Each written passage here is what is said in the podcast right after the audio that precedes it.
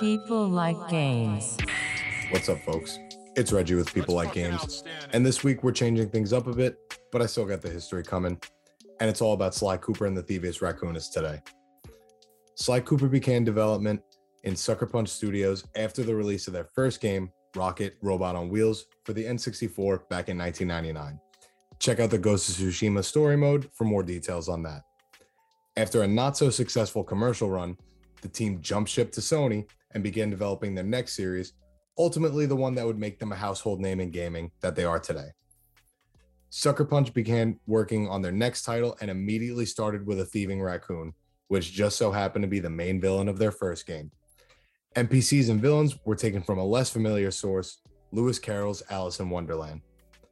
They also knew from the jump that they wanted to have a unique cartoonish style.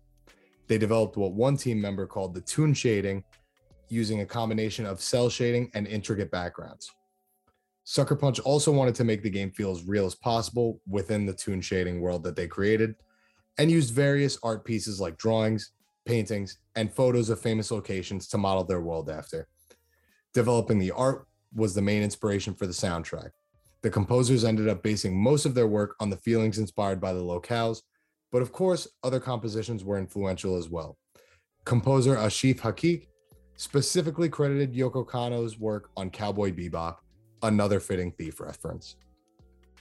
Nowadays, Sly is a household name to anybody raised on Sony games in the last two decades, and after a successful trilogy run, the series has kind of been all over the place.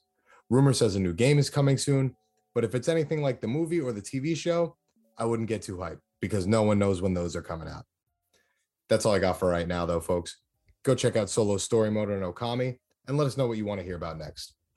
Peace.